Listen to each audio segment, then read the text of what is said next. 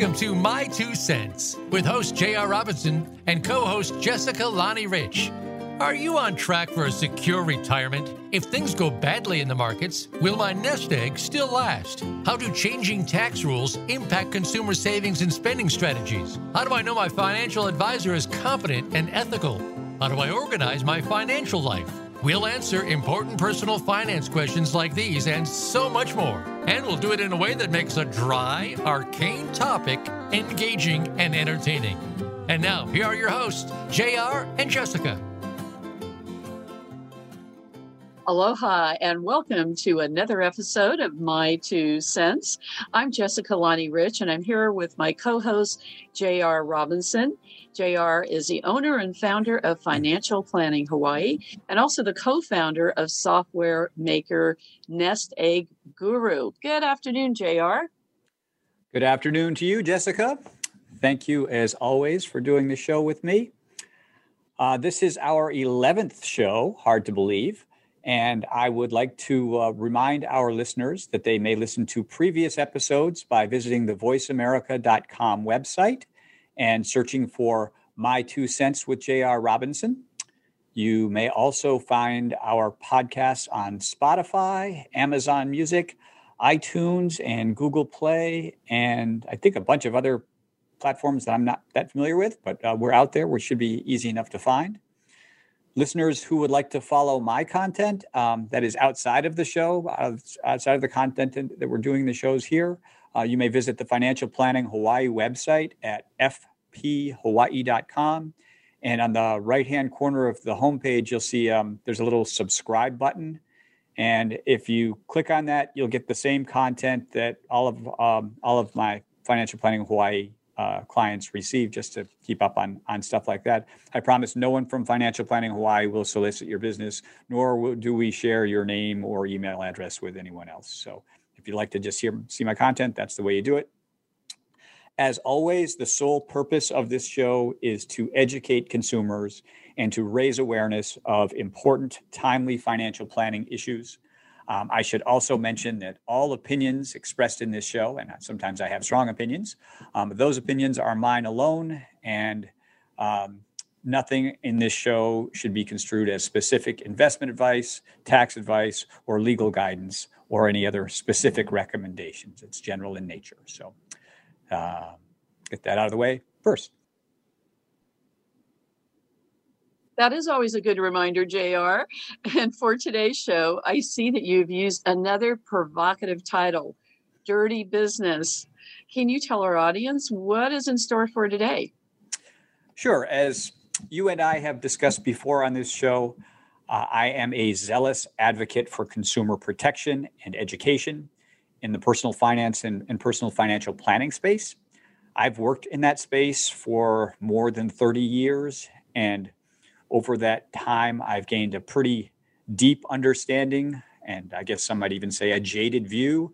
Um, but I've seen the good, the bad, and the ugly aspects uh, aside sometimes that consumers rarely see. So, a big part of the reason why I was so happy to land this gig um, for you know the My Two Cents podcast was that it gives me a platform to share my unvarnished views on some of these topics.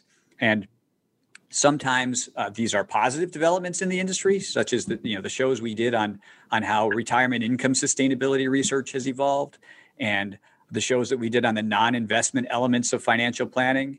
And other times, like uh, today's show, for instance, my intent is to expose maybe the uh, less seemly side of the financial advice business. Wow. Okay. I am really intrigued now, and I'm sure many of our listeners are too. But before the show today, I read over the summary of your program, and I see that you will be exploring the relationship between the insurance industry and also the financial planning industry. Now, JR, you are a financial planner, but what's your beef with the insurance industry? Actually, I, I, I have um, a beef with both industries. In, in my opinion, um, both both put their own profit motives ahead, sometimes far ahead uh, of those of consumers.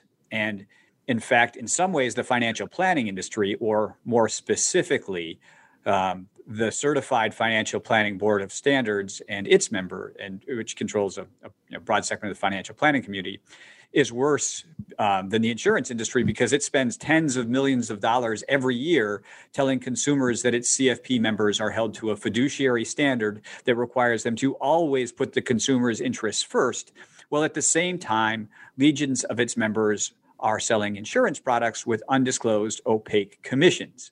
And to me, that's dirty business, which is you'll see is sort of a recurring theme throughout this show. That's hence the title.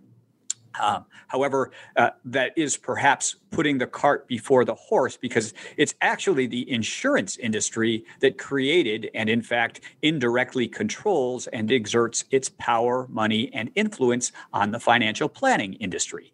And I'll explain all of that in a minute, but uh, before that, I, I will I'll, I will explain why I am not a big fan of the insurance industry.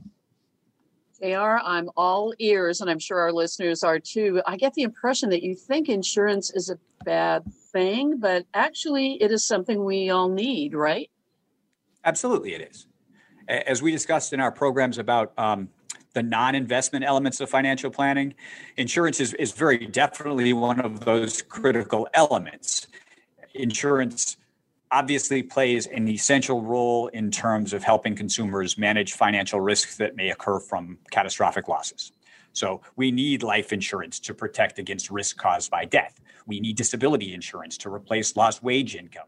We need property insurance to protect against the loss of personal property, like a fire or something that burns down your house. And we also need it to you know, protect against litigation if it's you know, an, an accident that maybe we caused. So the list goes on. There's very real need for insurance as a product. Um, in fact, as I recall, uh, when I was in the CFP prep program uh, many years ago, the section of the study materials that focused on the sale of insurance products was referred to as risk management.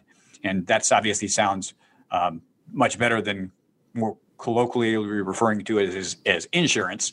But um, but I digress. Uh, my my beef with the insurance industry is not so much with the products themselves as with the manner in which they're distributed to consumers. Namely, they are sold with opaque commissions that are almost never disclosed to consumers in advance.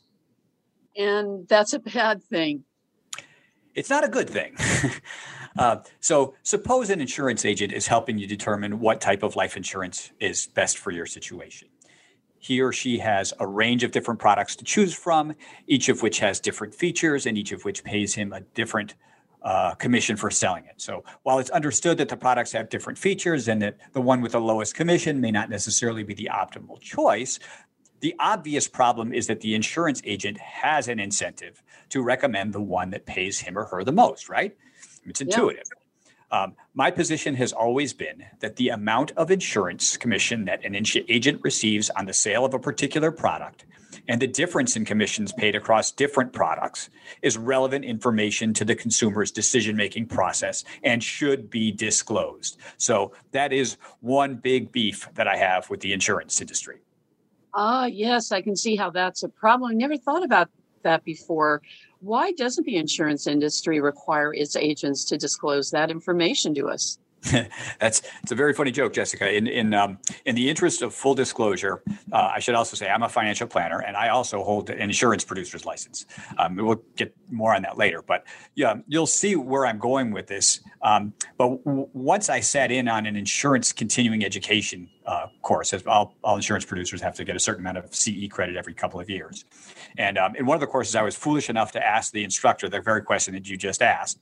Um, you know, why why don't why isn't insurance commission disclosed? And he looked at me as if I was the dumbest person on planet Earth. And he told me in no uncertain terms that people have very real insurance needs, and that if we were required to disclose the amount of commission that we re- receive from the sale of insurance products, then nobody would buy the insurance that they need. Now, I'm not kidding. That's what he told me. Um, wow. so people would not buy insurance products if you were required to tell them that the amount of the amount of commission you were paid on the transaction wow. To my mind, that's a flaw in the design of the product, not a flaw in consumer behavior. Yikes, I see your point, but isn't that how things work in the brokerage industry too? Aren't stocks and bonds sold with commissions too, JR? Um, it's an interesting question, and you know, I started out as you know from one of the earlier shows too. Uh, Thirty years ago, I started as a stockbroker and w- was paid 100 percent on commissions, um, and some of those commissions were opaque. Um, these days, however, I, I, I, think a lot of that has evolved over time. Every time a person buys or sells a stock, uh, the commission is reported on the on the trade confirmation. Uh, bonds are used to be a different story, but even those, the markups are all are all disclosed. Mutual fund sales charges are now clearly disclosed, and you know, 12b1 fees used to be opaque, but now it's, it's lots. Disclosure has come a long way in the brokerage industry. It's not perfect still. There's actually, I think, lots of room still for improvement there, but there's been no movement for pro- in that direction for progress in the insurance side. Um, that said, the traditional stockbrokers, like when I started out, are also a dying breed. These these days, there are very few financial advisors who are paid on commissions. Um, most, including financial planners like me, are are paid uh, either clearly disclosed asset-based fees, or on flat fees, or hourly fees, or subscription-based fees, um, and and um, there are often no commissions charged for trading securities anymore. Um, the only time that opaque commissions typically come into play these days, or most commonly, I should say, say anyway, is with respect to the sale of insurance products. So I get that you're not really keen on opaque commissions, but I understand that you have other issues with the insurance business as well. Uh, could you elaborate a little bit for us, JR? Yes, of course. Uh, another big problem I have with insurance product products is that they're um, are typically enormous informational asymmetries between the insurance companies and their agents who are, who are selling the products and the consumers who are buying them. And I think this applies across all lines of insurance. I don't think it's limited to the, the, areas that we see in financial planning quite a bit with, with life insurance and annuities, but it's across all lines. Anyone who has ever taken the time to peruse an insurance policy contract knows that it's a complex document and it's not realistic for most consumers to really understand the product complexities. And so this puts consumers at a disadvantage in terms of being able to compare and differentiate between the products. Um, as a result, things like insurance and annuity products may be more susceptible to both oversimplification by the uh, agent who's selling them and, and uh, worse in, in terms of um, misrepresentation. So while insurance as a risk management tool uh, is a, an important or even critical element of financial planning, uh, it obviously has its warts. Fair enough. So you claim that the insurance company created and exerts control over the financial planning industry. That is a pretty bold statement that is likely to raise the eyebrows of some of our listeners. Could you please elaborate on that comment and provide support for that assertion? Certainly. So, um, when I have asserted in, in other forums that the insurance industry um, is biased uh, and uh, biased toward and exerts undue influence over the financial planning industry, the initial reaction I often get is uh, skepticism and suggestions that I'm spouting conspiracy theory. And so um, I will let our listeners judge for themselves. But um, I'll, I'll, just say, and obviously my opinion on this is biased, but um, it, it, that's complete and utter nonsense. And, and uh, it is a fact that the CFP designation is the most widely recognized credential in the financial planning industry, with over eight, 85,000 practicing members, according to the CFP board itself. Um, it is a fact that the CFP board spends millions of dollars each year on advertising to build brand awareness and to convince the public that its members are knowledgeable and trustworthy and held to a fiduciary standard. And it is also a fact that the CFP designation was created along with the College for Financial Planning in 1972 to give insurance agents a path to credibility beyond being regarded as merely salespeople. I mean, that's it's a fact. Um, in fact, the entire unsavory origin story of the CFP uh, designation and the CFP board was chronicled in, uh, let's see, I think it was a July 2018 podcast by none other than Michael Kitces. And for those of you who don't know Michael, he is arguably the most respected and widely followed thought leader in the financial planning community. And he is, a, he is also a staunch supporter of the CFP board and the CFP designation.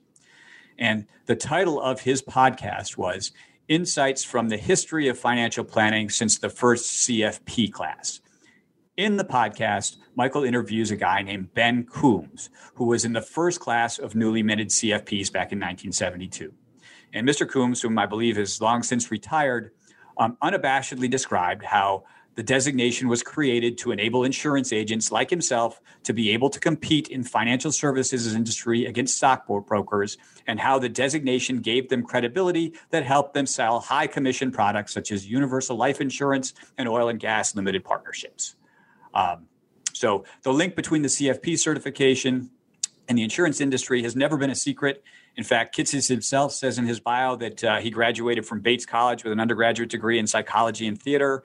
He began his career as an insurance agent with no academic background in finance. So, to gain knowledge and credibility, he went through the CFP program. So, I'd say nothing here is particularly scandalous or, or blasphemous. That's, uh, that's how it is. And so, uh, maybe with that, um, maybe it's time to cut off to a commercial break.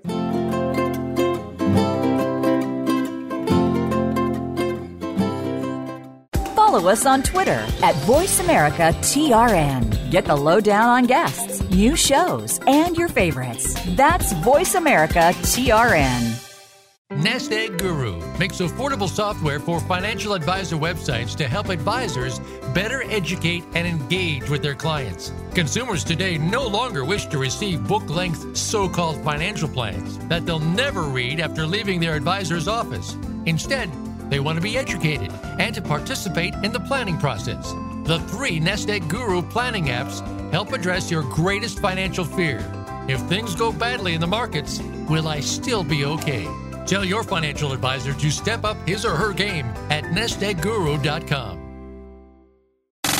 Have you friended us on Facebook yet? Why not? Just go to facebook.com forward slash voice America or search for the keywords voice America. Once you are part of our Facebook network, you'll receive daily messages about what's happening with our shows, this week's featured guests, and new happenings at the Voice America Talk Radio Network. And you can add your voice to the always active discussions on our timeline. Just go to facebook.com forward slash voice America or search for voice America.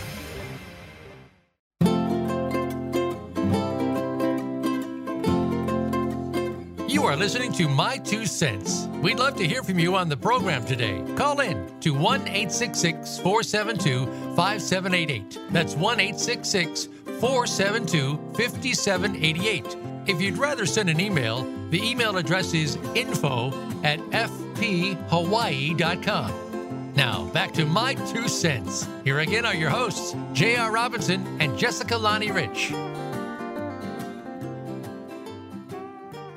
So, the financial planning industry has its roots in the insurance industry. The notion that it was used by insurance agents to gain sales credibility is supportive, but is that the link still in place today, or has the industry evolved beyond that commission based sales for- focus, JR?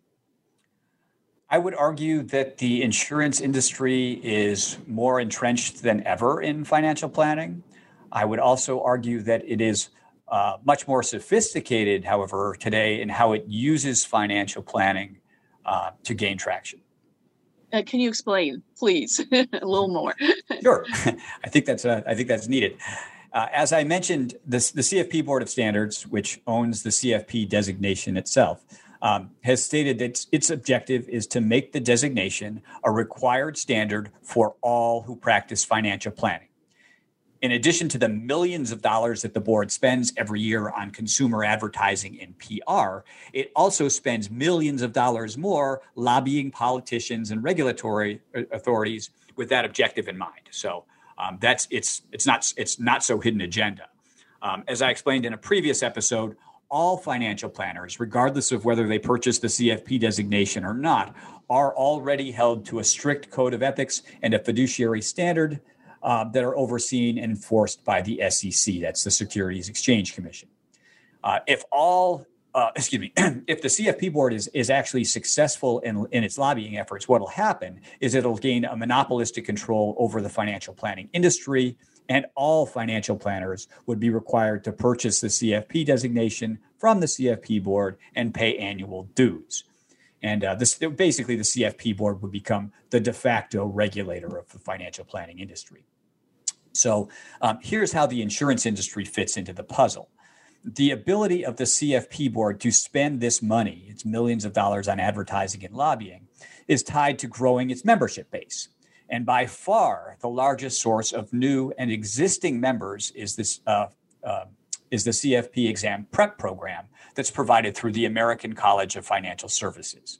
Uh, and a review of that organization's leadership, which anyone can see if they go to the, the American College's website, um, finds that the Board of Trustees, the President's Roundtable, the President's Advisory Council, and the Alumni Board uh, all read like a who's who of every major insurance company in the country. So, so what, what else can you tell us about the American College of Financial Services? I'm sure a lot of people are not familiar with it. And I'm guessing that you are no great fan, JR. I have strong feelings, yes. um, you do? no, for real. in, in, fact, this is the part where I think um, you know, I really share my two cents, uh, my unvarnished opinion. And in my opinion, everything about this organization is, um, I guess I would just that being too far off, I would say let's just call it slippery. Um, I'll let our listeners decide for themselves if if my opinion is too strong or not. But um, let's just start with the organization's name, and, and this is a um, a minor point, but the short name for the uh, for the organization, the American College, bothers me a little bit because it is so similar to that of American University, which perhaps not coincidentally is actually located very nearby. And I'm sure I'm not the only one who is um, had people get those two confused. The original name for the American College, however, um, was the American College of Life Underwriters. So let there be no doubt that its roots are the insurance industry. Um, it later changed that to the more genteel sounding American College of Financial Services. Now, the college owns and provides training for the Chartered Life Underwriter and Chartered Financial Consultant designations, which tend to be popular among insurance agents and as I mentioned, it provides the prep curriculum for the CFP program. So, what I find, and this is just, again, this is me, I, I find what I find particularly slippery is the manner in which the American college presents itself as a real academic institution. And to be absolutely clear, the American college confers no undergraduate degrees and has no undergraduate academic accreditation. Yet it refers to the CFP curriculum as graduate level studies, and it even has a pseudo school within it, which, which it refers to as the Solomon S. Huebner School of Undergraduate Studies. Now, the reason that I say that this is slippery is that it seems to me that all this posturing is intended to imply to consumers that the CFP designation, along with the CLU and CHFC designations, carry academic standing, when in fact they do not. In fact, um, I think it was up till was the end of 2008 or 2009. Um, I don't think you even needed a college degree to sit for the CFP exam.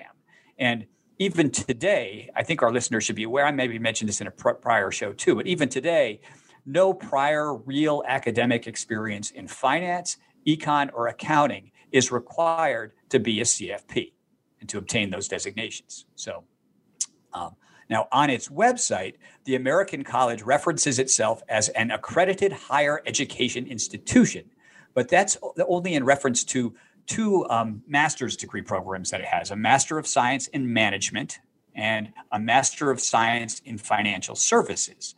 Um, and with respect to the master's in financial services, the only prerequisite to um, to obtain that designation to enroll in the program is you have to have been in the in, I think it's two years or three years worth of related industry experience and the ability to fog a mirror.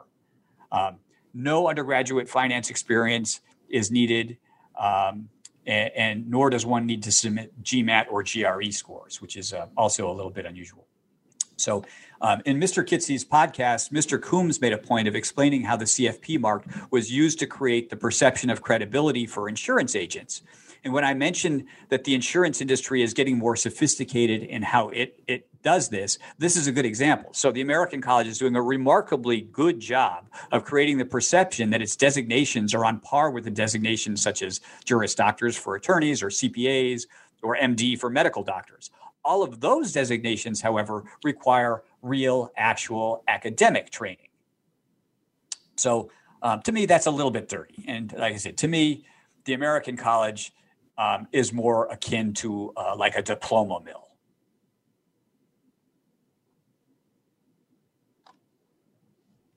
JR, you have said throughout the, the time that you've been uh, doing your radio show that you are definitely a zealous advocate for consumer protection and education in personal finance. And I think by you sharing with the audience right now uh, about uh, the American College, that you have sort of lifted the the, the shield over over what is going on, and you are definitely educating consumers about this. And I think it's very important. And I think that you also uh, are sharing with us why this information is important. Yeah, I'll, I'll, I'll tell. I'll, I'll, expand on that one a little bit more. So, um, one of the things I, I want to convey is okay, is I've, I've I've really taken a shot at the American college. Um, I will say one thing. I mean, people sometimes ask, you know, so are you saying the CFP designation is worthless? And I, will just be very upfront and clear about that. No, I'm not saying that at all. Actually, I do think it has real value. A lot of my friends have CFPs, and I've been through the CFP curriculum program. There is useful information in there. Um, well, I found it to be considerably less rigorous than uh, my academic undergraduate econ studies. There was still plenty of information that I, I would say, especially for someone who had no prior finance um, education, that there was plenty of material in there that was foundational that you would need if you were going to ha- start a career as a financial planner. So I don't think it's worthless at all. Um, in fact, um, you know, my objection is, isn't so much at the to the curriculum itself. My objection is to the uh, suggestion by the American College that the curriculum is actually graduate level work, and that it somehow trumps a real undergraduate finance or econ background, which it does not. And you know, again, my opinion, but I've been through both. Um, so what's happening in the industry is that the CFP board is using that false precept to make the case that the CFP mark should be the standard for the industry and thereby leapfrogging legions of financial planners, and I'll say myself included, who actually do have academic degrees and, um, in relevant fields of study. So, what you've been doing throughout the show, uh, JR, is actually showing us as consumers, uh, in addition to talking about the American College, you've been showing us a relationship between the insurance industry and also the financial planning industry. And, um, and, and can you go into more detail about this? Yeah, so by more detail, I assume you want to know, um, you know, how the insurance industry is is is using that connection to further its own profits, right? Absolutely. Yes. so, um, and I'll definitely do that. In my opinion, the greatest manifestation of the insurance industry's reach into the financial planning world can be found in the CFP board's self defined fiduciary standard. So, the CFP board routinely trumpets that all CFPs are held to this standard and that it's a higher standard than the one that's imposed by the state and federal regulatory authorities. However, if one actually takes the time to read the board standard of conduct, what you'll find is that it's been very carefully worded to avoid requiring its members to disclose conflicts of interest in writing. They have to disclose con- conflicts of interest, but not necessarily in writing. And most importantly, it, they are not required to disclose either the amount of commission they may receive or the percentage of commission they may receive from the sale of products that have opaque commissions, i.e., insurance products. So um, to illustrate this by example, suppose suppose I'm a CFP with an insurance license and I want to sell a consumer an index annuity contract. I have an obligation to orally disclose that I may receive a commission from the sale of products, but I don't have to tell the consumer that maybe there's a 10% sales commission that I'll receive for selling it, or I'm just making up the numbers, but or that I'm going to get a $10,000 commission from doing that. Now, in my opinion, and I think most people would agree, most consumers who are listening, I think would agree, that information is material information that consumers want to know. Um, I'm pretty sure that the reason the CFP board does not require written disclosure of the dollar amount and the percent of commission its members may earn on the sale of insurance products is that the insurance industry would not allow that to happen. So there's the link I'm talking about.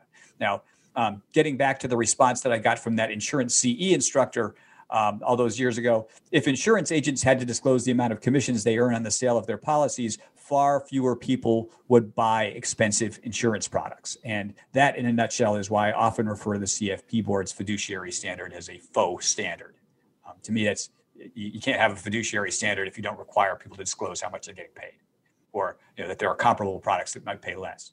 Um, so, as I mentioned at the beginning of the show, I'm I'm an absolute zealot for consumer protection, and um, that lack of required disclosure uh, is. Uh, is simply not in the consumer's best interest.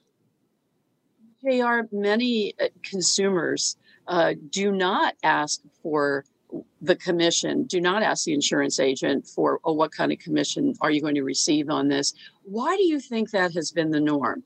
I mean, I never, quite frankly, I never even thought about this until you brought it up in today's show that when you do purchase insurance as a consumer, that you have the right to ask what commission the agent is getting. And so you are bringing up, you are actually enlightening many consumers today about this. Why do you think a lot of consumers don't don't ask? Um, because it is opaque. yeah, and, and, and, I think well, one, I think most people are mm, tend to be polite. Um, there's there's also been a, a couple of really well known research papers um, that show that people are um, uh, people don't mind fees that they can't see. Uh, that's you know they are more object they object more to in your face fees. So if you told somebody you're gonna you know, it's gonna cost you're gonna pay a ten thousand dollars commission to buy this product, they're not gonna they're not gonna be happy. But if they don't see it and don't ever know it, then they don't care. Uh, but like I said, in terms of a conflict of interest, if you're an agent, I mean, I think if you ask most people, would you want to know how much your agent got on the sale of the commission? I think most people actually want to know that. So, um, yes no, that's and, and I, I, yeah. And don't yeah. insurance agents also get residual income from this the sales that they're making? Yeah, yeah they can. So um, yeah, I, and I think you know it's not required to be disclosed. The dollar amount you can say I'm getting a commission, um, and, and I think sometimes you'll find financial planners or or just straight up insurance agents will object to that question. It's none of your business how I get paid or how much I get paid. This is how the product works, and either you like it or you don't. Um, but I don't think that's right. I mean, that's my like I said, I'm a zealot. I know a lot of people. There are a lot of probably the majority of people in my field might disagree with my position on that, but um, uh, I do believe that um, that is a relevant point of interest. That people should know the dollar amount of everything that they pay for in a financial planning relationship. I mean, when so, you think uh, about it, when you go you know, in terms of the I, I was going to compare that to walking into a restaurant. When you go into a restaurant and you get your receipt, it has you know if you're going to be paying uh, some some restaurants nowadays even include what the service that you're going to give to you, they put the tip in there automatically some restaurants do some, some restaurants don't but the but the whole purpose is that the consumer knows exactly what they're getting including tax or whatever when you go walk into your restaurant and if you're comparing that to the insurance agents what you're talking about um, all the consumers do have a right to know yeah it's it's like a lot of other elements in our society where the, what was acceptable 20 or 30 years ago is not acceptable behavior today and i think that this this is you know will fall into that category too where um, you know we, we look back and we'll say wow people bought insurance products and didn't know what the commission they were paying i mean that, that's the brokerage industry has sort of gone through that that there was, there was competition about commissions until that's really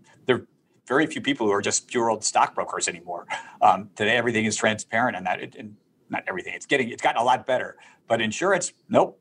There's no no no movement towards disclosure whatsoever. I think we'll look back 20 or 30 years from now and say, mm, that, how, how do we ever do that? How did people not know how much the advisor was going to get paid?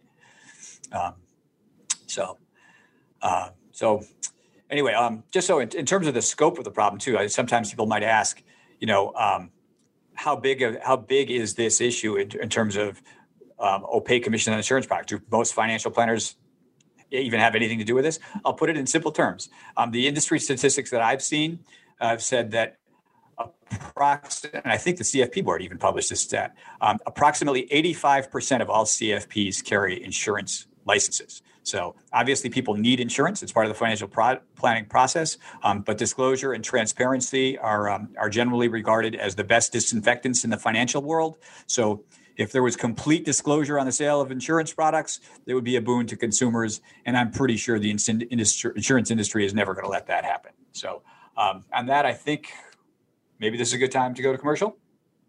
Sounds good. When we come back, I understand you have some.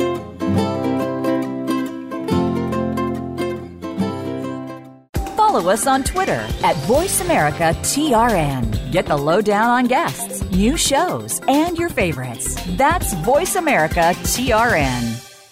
Nest Egg Guru makes affordable software for financial advisor websites to help advisors better educate and engage with their clients. Consumers today no longer wish to receive book length so called financial plans that they'll never read after leaving their advisor's office. Instead, they want to be educated and to participate in the planning process. The three Nest Egg Guru planning apps help address your greatest financial fear. If things go badly in the markets, will I still be okay? Tell your financial advisor to step up his or her game at nestegguru.com. Have you friended us on Facebook yet? Why not? Just go to facebook.com forward slash voice America or search for the keywords voice America. Once you are part of our Facebook network, you'll receive daily messages about what's happening with our shows, this week's featured guests, and new happenings at the Voice America Talk Radio Network. And you can add your voice to the always active discussions on our timeline. Just go to facebook.com forward slash voice America or search for voice America.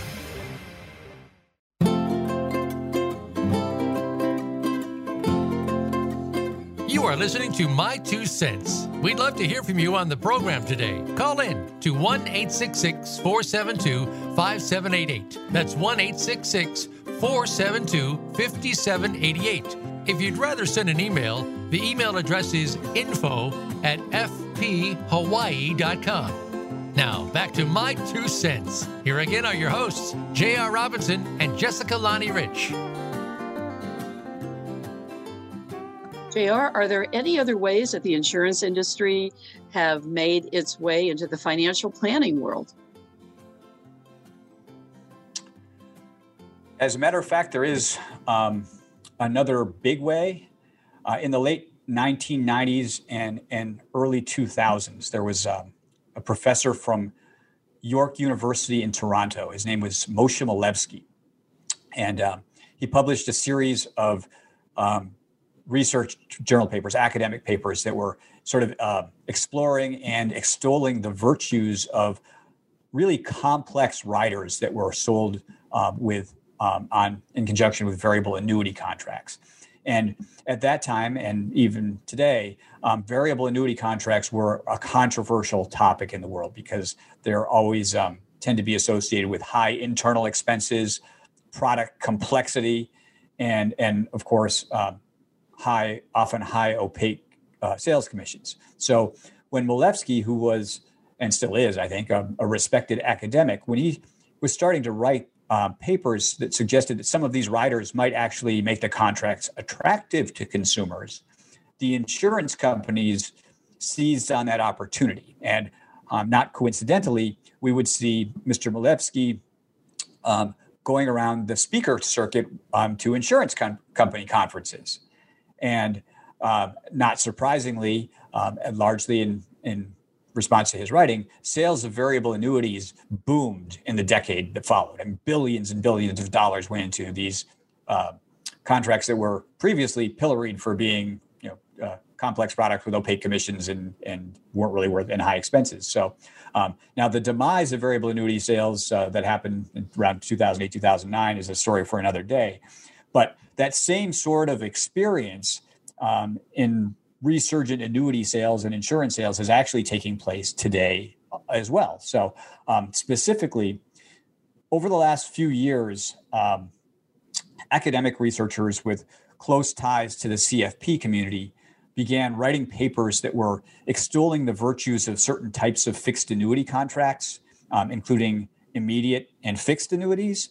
And um, these papers, like Milevsky's, have also led to uh, a surge in sales of annuity contracts. And these researchers, some, some of their names include Michael Finke, um, Wade Pfau, and David Blanchett. These are all very well known people, um, very well respected researchers in the financial planning community. Um, and coincidentally, all of them are, are on the, the faculty of the American College of Life Underwriters. Um, oops, did I say that? I meant the American College of Financial Services. Um, coincidence? yes, that was a dig. Um, I got coincidence. did you? I hope everybody else picked up on that. I don't think it's a coincidence. I really don't. And I, I actually raised that issue once, and I, I, perhaps was overstepping my bounds. But you know, I'm, I, like I said, I'm a zealot, so um, I, I, was in a discussion forum with Michael Finke, and he scoffed at the idea and was and um, suggested that I'm a conspiracy theorist for bringing that up. And, and my response is, hey, the optics are what the optics are um, the sales of those products jumped when those guys started writing about um, you know annuities and those researchers are all on the american college payroll now where they continue to expound, expound on the um, on the virtue of, of annuities and you know i'm not saying that there, there's anything necessarily wrong with the research they're producing but it's you know it's a conflict of interest and it should be disclosed and it never is i mean they're, they're presented as faculty of the american college and the american college of life underwriters look at just look at who's on the board of directors and it's, it's you know, 50 or 100 names on there, and they are all the major insurance companies in, in the country, and they're producing this research under that organization. I, I, I think that's slippery. Uh, it's not. Is it illegal? No. Um, uh, is, is it slippery? Yeah, that's my opinion. Um, so that's where we get my two cents, right? Um, so, as happened in Milevsky's day, um, even if the research is credible, um, the other problem that, that comes a, a, about it is that from the sales point of view, the sales force, insurance agents, financial planners who are selling these products tend to misuse or oversimplify the research. So if the research may have been written about one particular, say it was written about immediate annuity contracts. Next thing you know, that's being used to sell fixed index annuity contracts. Something that's totally unrelated, but hey, I've got a paper here that says annuities are great. So, Mr. Client, you should buy this annuity. Um, and that's what happens. That's what happened when Milevsky started writing those papers. And that's what I see it happening all around us today, too.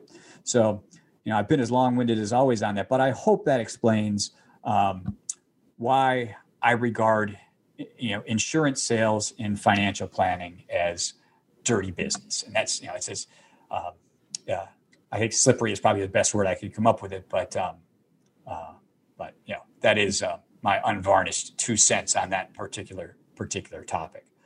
Um, I think you've, expl- you've explained it very well, JR, given, given us some amazing examples. I do like to know that that uh, as we're talking on this radio show, there may be people who have just turned into the show and was would like you to recap the title of the show and also um, what we're doing here today in case someone is just turning in we want to make sure that they have captured everything that you've brought us today and some of the brief highlights.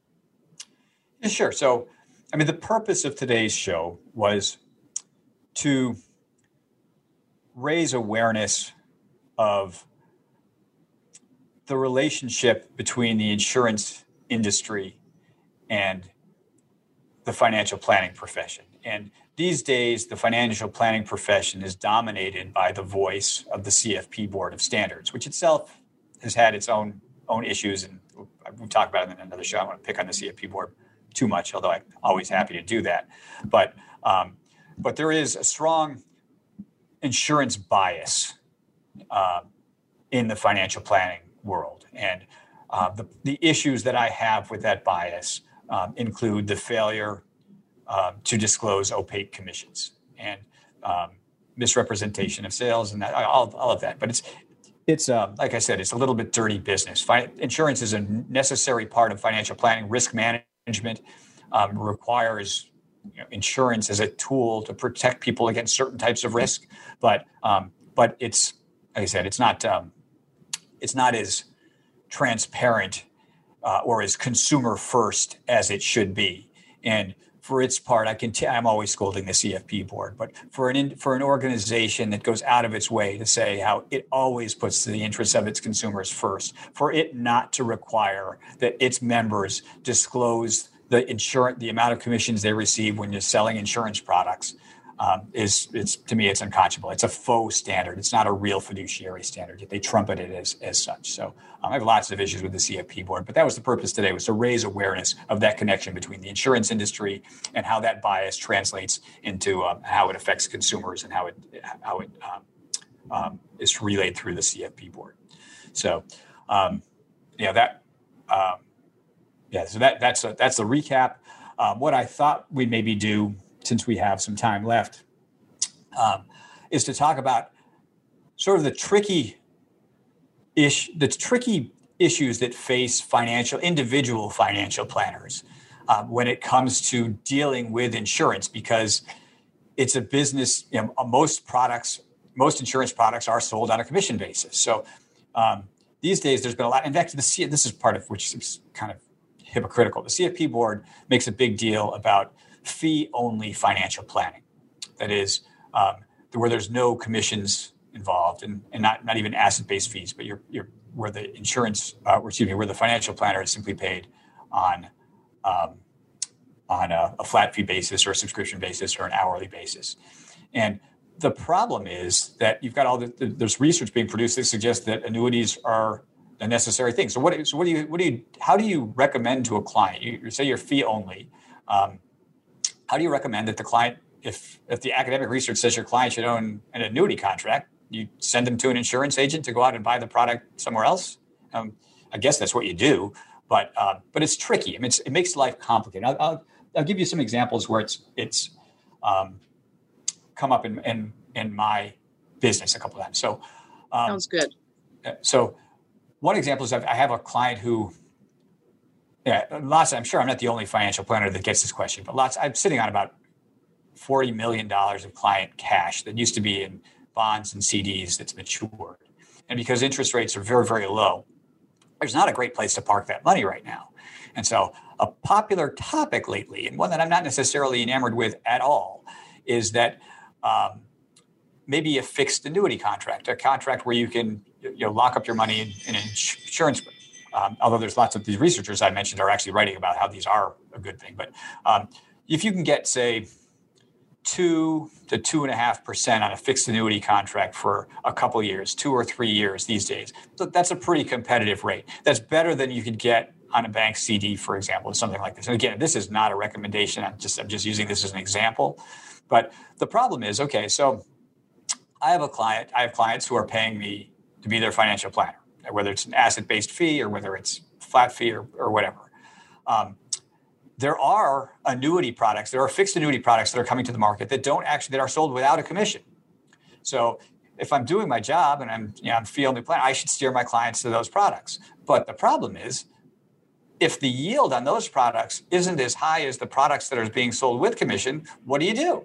You know, and I mean, I, I think the answer is, and this is what the insurance industry should do all along, is tell your client, look, I got this 2% annuity. I'm again, I'm making up the number, so I don't want to get in trouble for recommending an annuity contract or suggesting somebody. But um, I'm just say insurance uh, fixed annuity contracts paying 2%, and the insurance company is going to pay the financial planner a percent or percent and a half commission. You got to tell the client. That's all you do. Say, look, I don't have a better place to park the money. If you want to go through the hassle of going, filling out the insurance application and you know all the that, other humbug that goes with writing insurance business, then go ahead. And I'm telling you, if you do that, I'm going to get paid a percent or a percent and a half or whatever the commission happens to be on it. It's disclosure. Look, you're paying me already. I get it. I'm getting getting paid on this too. But what else you want? It's I don't have another alternative. You know. So, um, so th- yeah, that's an example. And I'll tell you another. Um, you know. Th- these little moral and ethical quandaries come up all the time. I'll give you another example where I have a client who mm-hmm. um, uh, transferred her accounts in from another firm, and included in it were a couple of variable annuity contracts that she had purchased many years ago and that she had begun spending down under the living benefit on the contracts. Um, and those contracts are they're expensive contracts, but they were working pretty well. In fact, if she were to cash those out and try to invest them somewhere else to get the same return, we couldn't do it. And the contracts have a guarantee that'll pay her for the rest of her life. She has no heirs. I couldn't find a better solution than those annuity contracts. But in transferring them in, I, I told her this. I said, "You have got you know, three or four hundred thousand dollars in these annuity contracts that you bought a long time ago, or are working for what you wanted them to do. I can't do anything better. And if you transfer them to me, they're paying an internal 1% per year. In other words, you are paying to the agent. So if you can leave them where they are, um, the agent who wrote them for you or who's long moved on is or whoever is uh, the agent of record on this country, they're getting paid. Um, if you want me to oversee the whole thing, then I'm going to be getting paid. You know, I'm getting paid 1% per year. Your total expenses on the contract, whatever they were, 3% or whatever it is what it is. I mean, I, can tell you to cash them out and there's no conflict of interest, but I can't get you the same income. So what do you do? So the, yeah. she's like, well, I, would rather have you get paid. So, uh, but you get, I mean, it's disclosure and it's an uncomfortable conversation. Yes. And, and people listening might say that maybe that's a bad, not an ethical response. Maybe I shouldn't take that business. Maybe they're right. I mean, this is, these are, that's why insurance makes it tricky. You know, there, and there are lots of examples of that where it's just, um, it's not as simple as it should be. I, I, I hear it all the time in the, you know, lots of people sermonize about financial planning and about you should not do any commission business whatsoever. It's not as simple as that. It really isn't. Um, so, um, trying to think of other other examples like that that have come up recently, but um, you know, I I, I, I probably will always maintain a, an insurance license because you know, and even just to review a policy that was written somewhere else. If somebody wants to do a life insurance review, in order for the insurance company to talk to you, you have to have the insurance um, license. And if like I really, really do not like, I don't even, I really avoid selling life insurance at any cost. Um, I really, if, I, I will send people to other agents to do it. But sometimes there's a problem where I don't really have faith in the agent that I'm dealing with. I don't think that he's going to sell you the product that you like. So I you know, try to steer them to someone else, or if I have to, I'll write a term insurance policy myself or something. I, I digress. But I, the, the point I'm making from all of this is that um, the fact that insurance is sold on a commission basis with opaque commissions makes life difficult. Not, it makes the ethical picture of being a financial planner a little bit murkier than it than otherwise needs to be. So, um, anyway, um, that's I think all we have time for on our show today. As always, Jessica, I appreciate you guiding us through all this today. And I hope for all of our listeners that this has been um, an informative show and that uh, I appreciate the opportunity to share my two cents.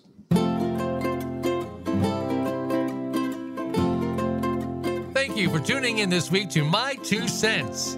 Be sure to join J.R. Robinson and Jessica Lonnie Rich again next Wednesday at 6 p.m. Eastern Time and 3 p.m. Pacific Time on the Voice America Variety Channel. Until we talk again, aloha.